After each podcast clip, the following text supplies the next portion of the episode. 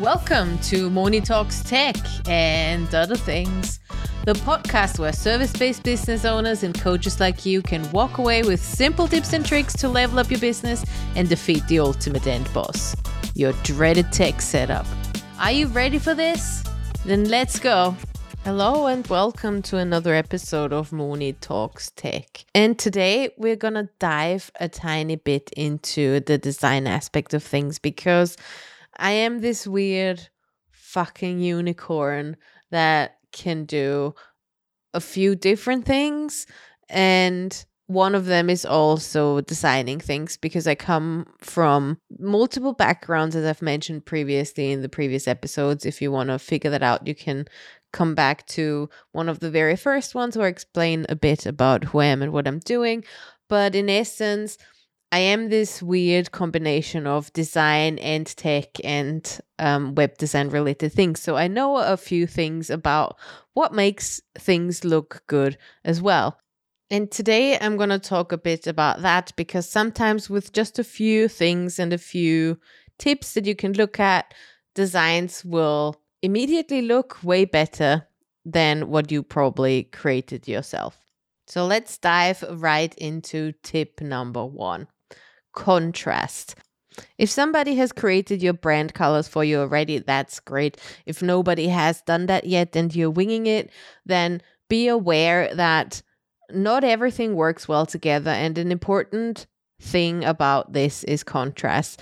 Contrast is a way to make things be more obvious, like make call to actions more obvious. For example, if you have two different colors that aren't very contrastful, if that's a proper word, then it makes it difficult for people to see and acknowledge what the call to action actually is. That means picking a call to action color that really stands out from everything else that's going on on the page. But it also means that when the way you set up your designs, if your text is not contrasting enough from the background off of it, it will be not as well readable, and then people will not engage with your content on social media, for example.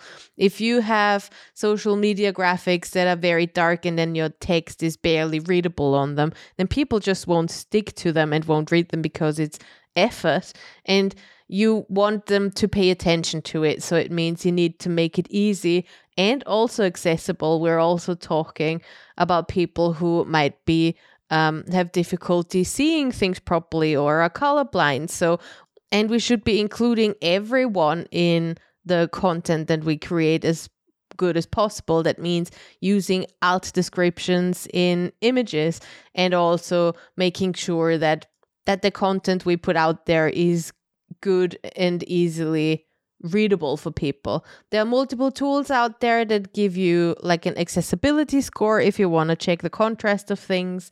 I will put those in the show notes for you to check. And this is just one way to improve your design and also to include everybody that is also looking at it on social media or elsewhere on the internet.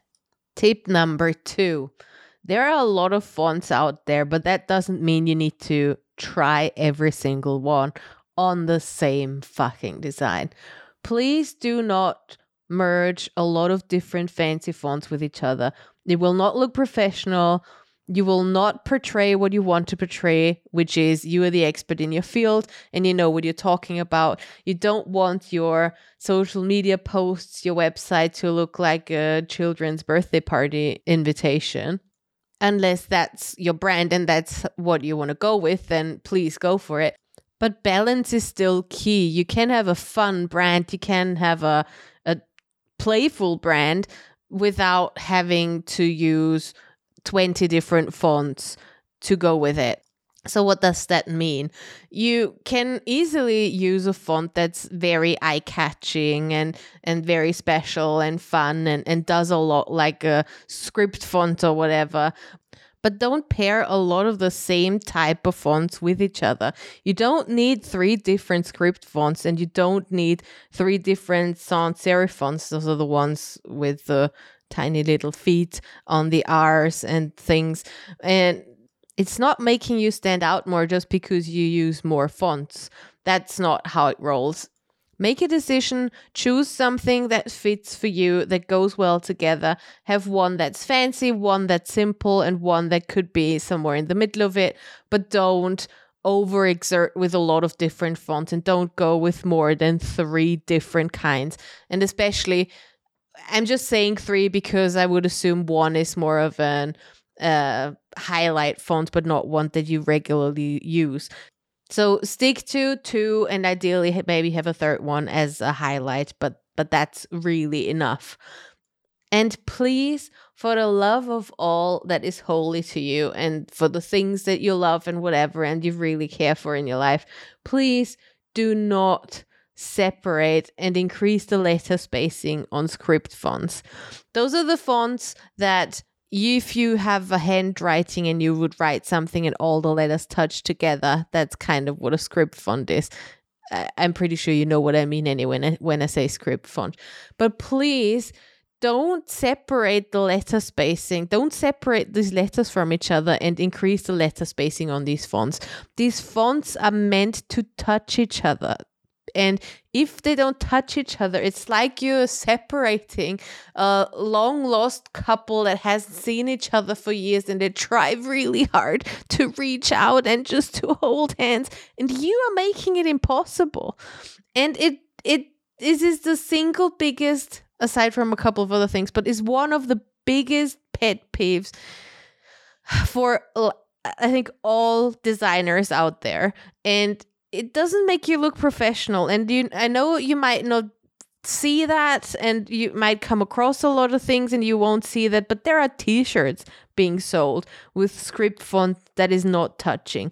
And you don't want to be one of those people. Please make sure if you use script fonts that they touch each other properly, that it looks like it's written and it looks like everything belongs together. It's also not great if you merge them too close together that you can see the start and the beginning of the letter. They should stay together in a way that looks as if it's a word written in one go, in essence, or however many letters are fitting and touching, basically. There are obviously always the odd ones out, like a T or an I that could be separate, but some most of the time, the middle letters, they do touch touch each other and you want them to touch each other. So do not separate or do not increase the letter spacing for these fonts. Tip number three is white space. What does white space mean? So if you look at your canvas, just because your canvas has a certain size doesn't mean that you need to pack it full with information. Sometimes a little bit of white space, that means room for the text or whatever you put on there on the sides to breathe, will make it a look more professional. And you can play with the white space because the way you position your text or your items on your designs also impacts how people see it and when people see it and when they pay attention to a certain thing. So by giving something a bit more room, people's eyes tend to navigate to certain things and therefore the attention also goes to something specific in comparison to when you pack everything together in one space and there is not a lot of room. So you can basically create something really nice in combination with contrast and white space, like have big red, for an example, red call to action buttons that like stand alone and are really apparent in your design that is not cramped between two massive blocks of text where you just then, despite the red button, look over what's going on.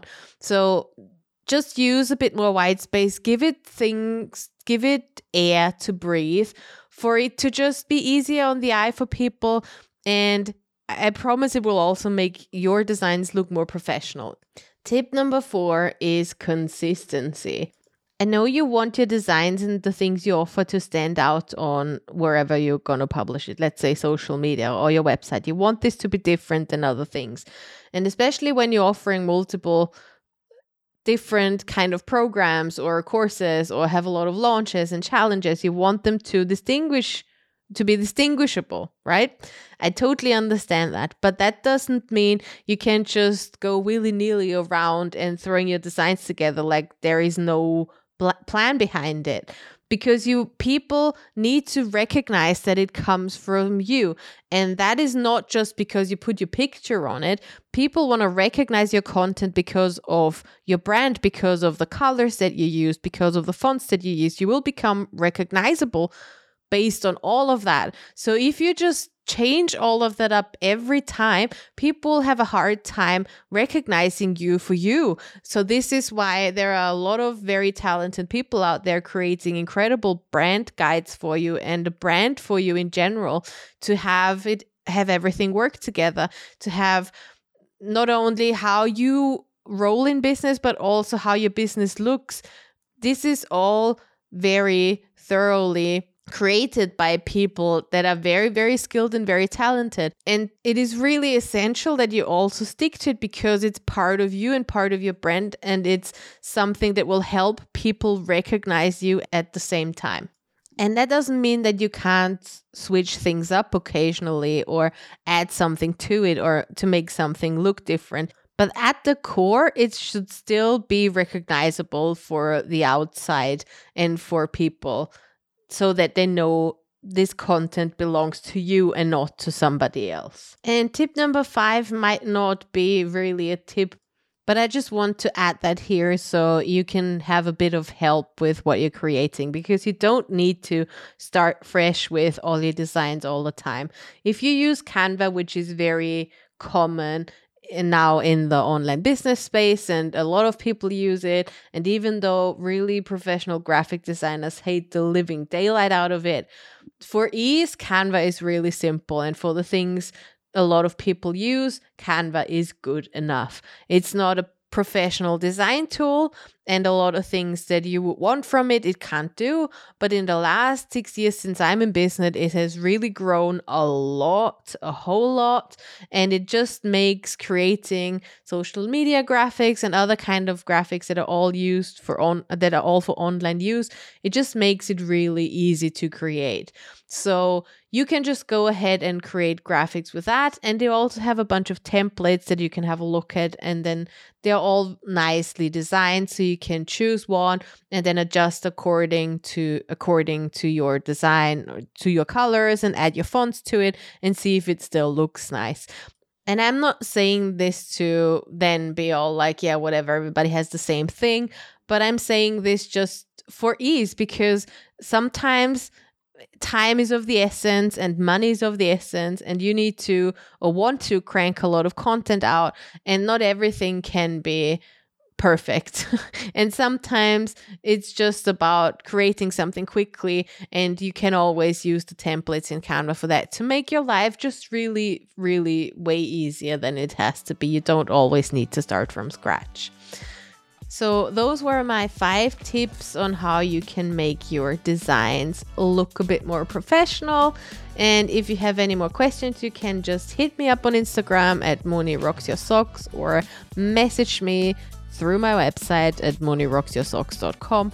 I would be happy to hear from you, and I hope you have an amazing rest of your week, and see you next week for another amazing Moni Talks Tech episode, or design, or whatever else I want to have a, have a rant about. See you next week.